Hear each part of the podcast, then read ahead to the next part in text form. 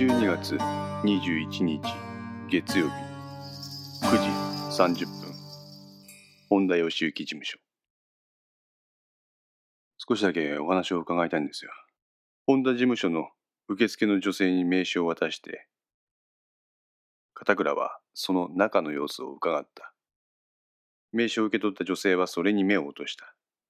そして機嫌な顔つきでその名刺と片倉の顔を何度か見合わせた。どうしました？警察の方なら、今村上が対応しています。あ？私じゃなくて？しまった。捜査本部の捜査と勝ち合った。こうなったら、一か八かだ。それは失礼。そう言うと片倉は女性の手にあった名刺を奪った。私はその人間を監督する立場のものです。事務所の前で待ち合わせて一緒にお話を伺う予定だったんですが、彼は先に村上さんにお会いしてたんですね。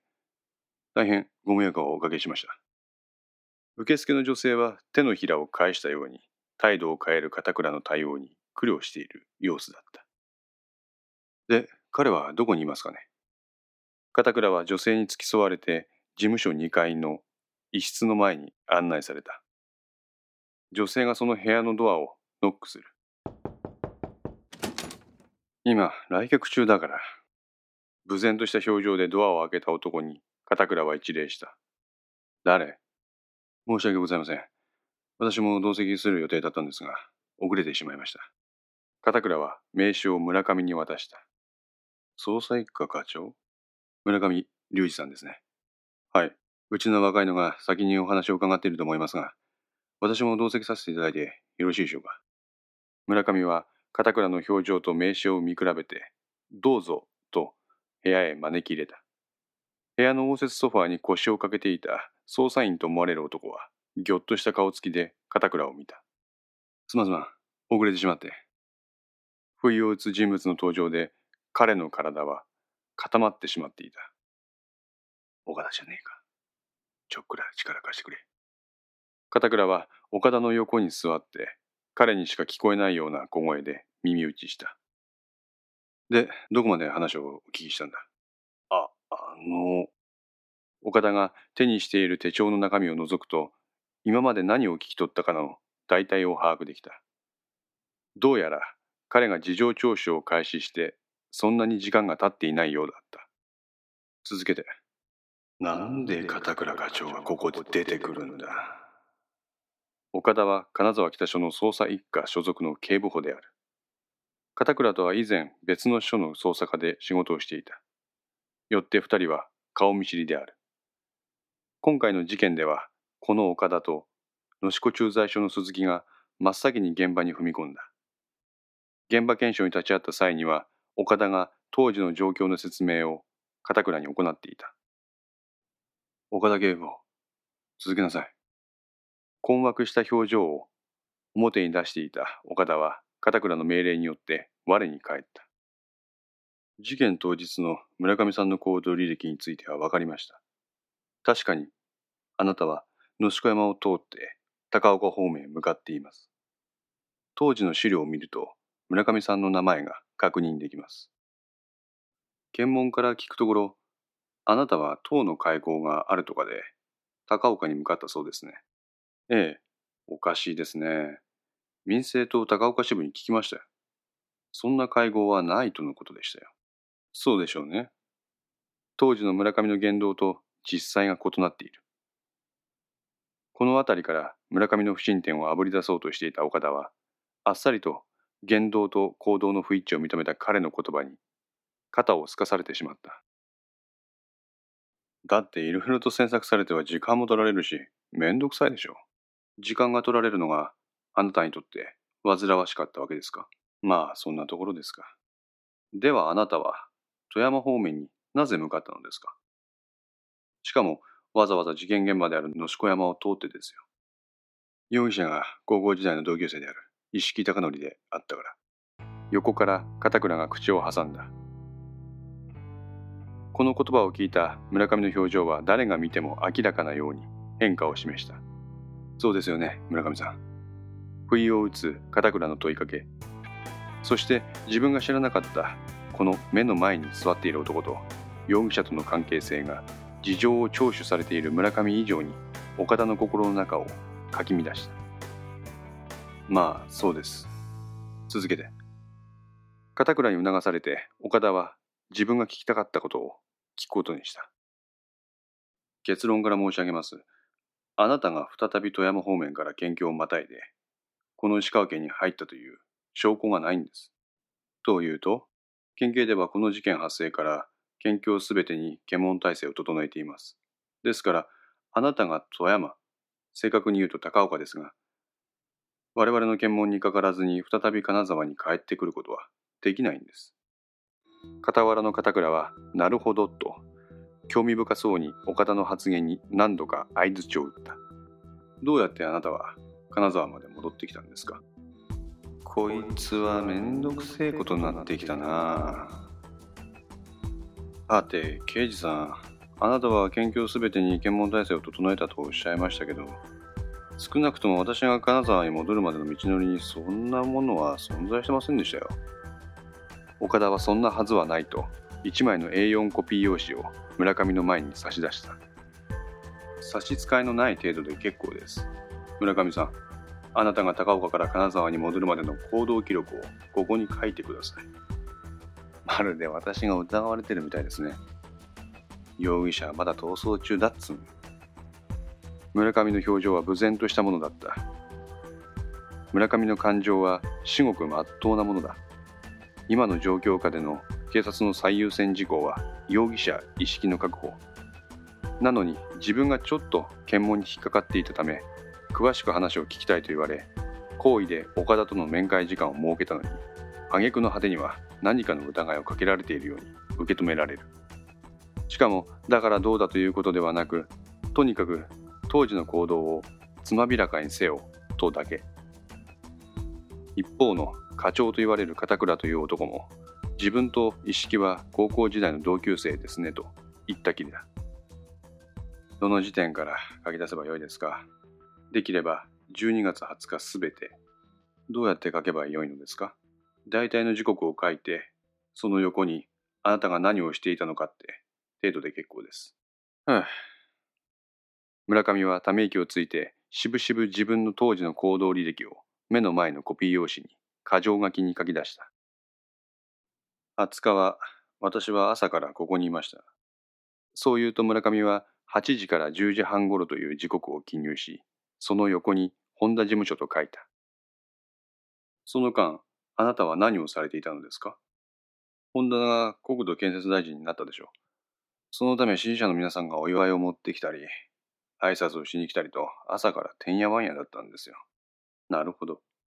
支持者が朝から事務所に来てその対応が一段落した時です。今回の事件が起こったことを知ったのは。なんで知りましたか？テレビです。朝のワイドショーみたいなのがあるでしょう。たまたまそれを見ていたらやっていました。容疑者が意識だとしたとき、あなたはどのように感じましたか？ここで片倉が岡田と村上のやりとりに割り込んできた。当時の感情を即座に思い出して言ってみろと言われても、即座に言えるほど鮮明な記憶は持ち合わせていない。村上は当時の自分のことを思い出すためにしばしの時間を要した。テレビに容疑者の顔が映し出されたぐらいでは、あの意識かどうかはわかりませんでした。ですが、名前が呼ばれた時に、高校時代の同級生である石木貴則であると分かりました。どうして？どうしてって、当時の面影が残ってたんですよ。あと、特徴的なほくろもちゃんとありました。あなたは石木が県警に勤務していたことは知っていましたか？知りませんでした。ですから、初めのうちは本当に同一人物か確証を得ることができませんでした。片倉はここで疑問を感じた。議員の秘書たる者、地元自治体の要職にある公務員の情報ぐらい得ていてもよいだろう。村上が意識の存在を把握していなかったとは考えにくい。本田自身が警察との関わりを持たない主義ですので、我々スタッフの側も警察の情報は持ち合わせていないからですよ。せいぜいで付き合いがあるのは本部長さんぐらいですね。まあ、他の議員さんのことは承知してませんがね。片倉が持っていた疑念に気づいたかはわからないが、村上は彼の疑問点に端的に答えた。そのため、片倉は話を続ける。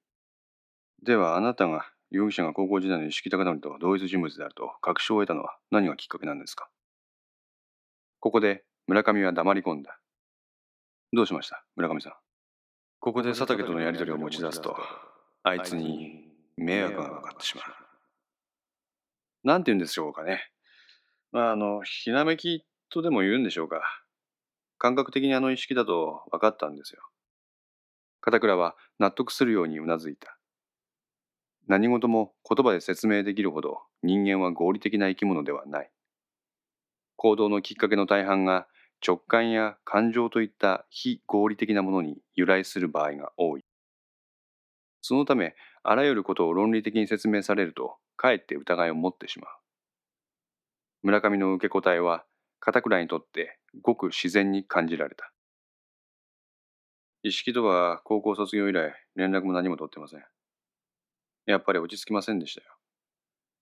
ですから、野獣膜根性が鎌首をもたげたとでも言うのでしょうか。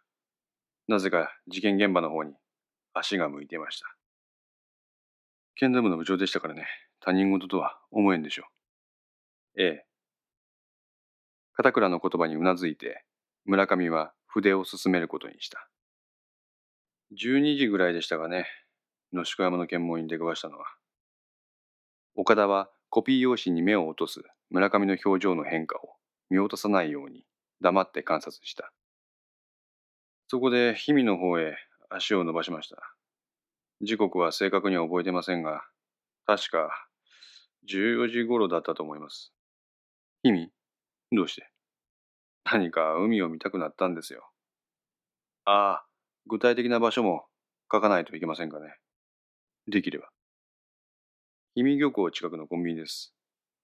あそこは眺めがいいんですよ。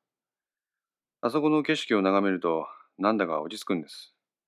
穏やかな内浦が心を和ませてくれるんです。30分ほど車を止めて、ただひたすらに海を眺めていました。その後は宝達山を越えて、白衣を経由して夕方のホンダのパーティーに加わりました。内浦の穏やかな海の様子を眺めて日常に戻る。村上さんはロマンチックな方なんですね。片倉の言葉に村上は苦笑いした。なるほど。それなら村上さんが再び検問に会うことなく、石川県に入って、17時から本田議員のパーティーに同席しているのが理解できますね。岡田は少し落胆した表情だった。岡田さんっておっしゃいましたっけ？はい。私は気にかかるんですよ。どうして私は検問に再び会わずに石川県へ入ってこられなかったんでしょうか？岡田は片倉の様子を伺った。いいよ、話してあげなさい。別に捜査に何ら影響もないだろう。片倉の承認を得て、岡田は村上に事件発生当時から金沢から県外に出る県境主要道に検問の体制が敷かれており、17時には県境すべての道という道に検問体制が敷かれている旨を村上に説明した。村上は高岡支部へ行くと、野宿山の検問に行った。あくまでも仕事の一環。普通の人間ならば、よっぽどの油を売らない限りは、疲労をため込まないためにも、そのまま仕事を済ませて金沢へ戻る。一般的に野宿山を通って金沢から富山方面へ向かった場合は、往路と同じ県道野宿山線を使用するか、それに次いで最短ルートである国道を利用して再び金沢へ戻る。場合によっては高速道路を利用するというのもあるだろう。これらの道には当時から検問がなされている。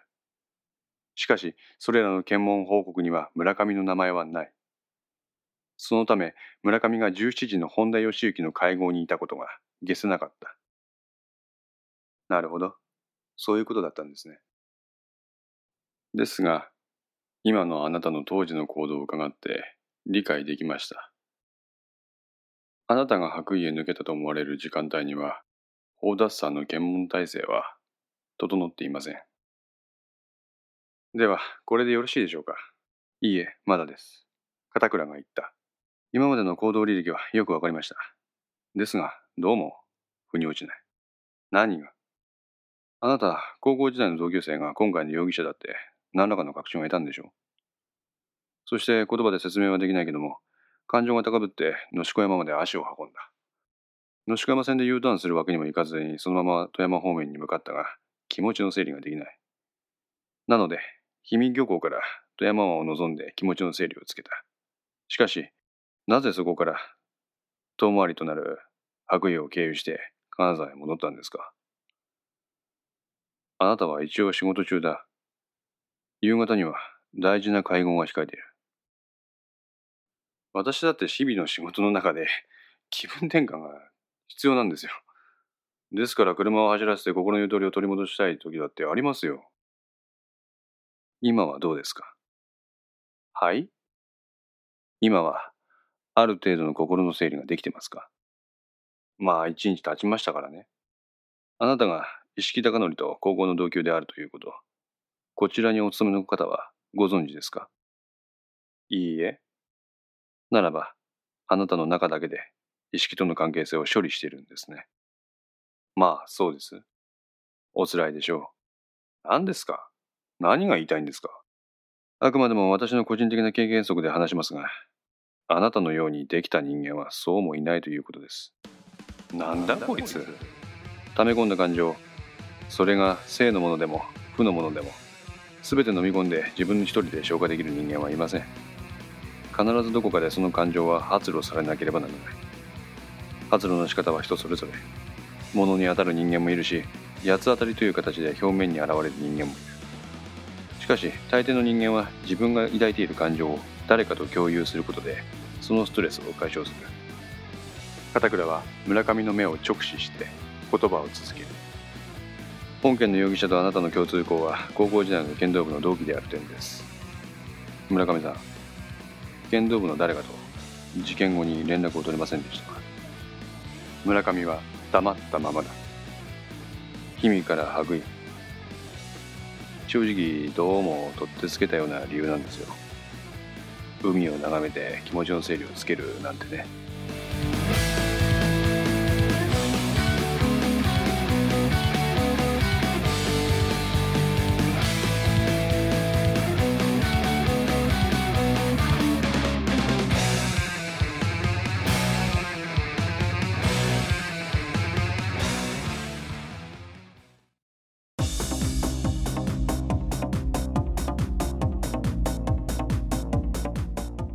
5の線いかがでしたでしょうか？このお話は不定期更新ですが毎週1話ずつ更新できるように鋭意作成中です。ご意見やご感想などがありましたらぜひともお寄せください。私にとっても非常に励みになりますのでよろしくお願いいたします。ウェブサイトではこの他にもいろいろな情報を載せていますのでよかったらそちらの方もご覧いただければ嬉しいです。それではまた。来週ごきげんよう。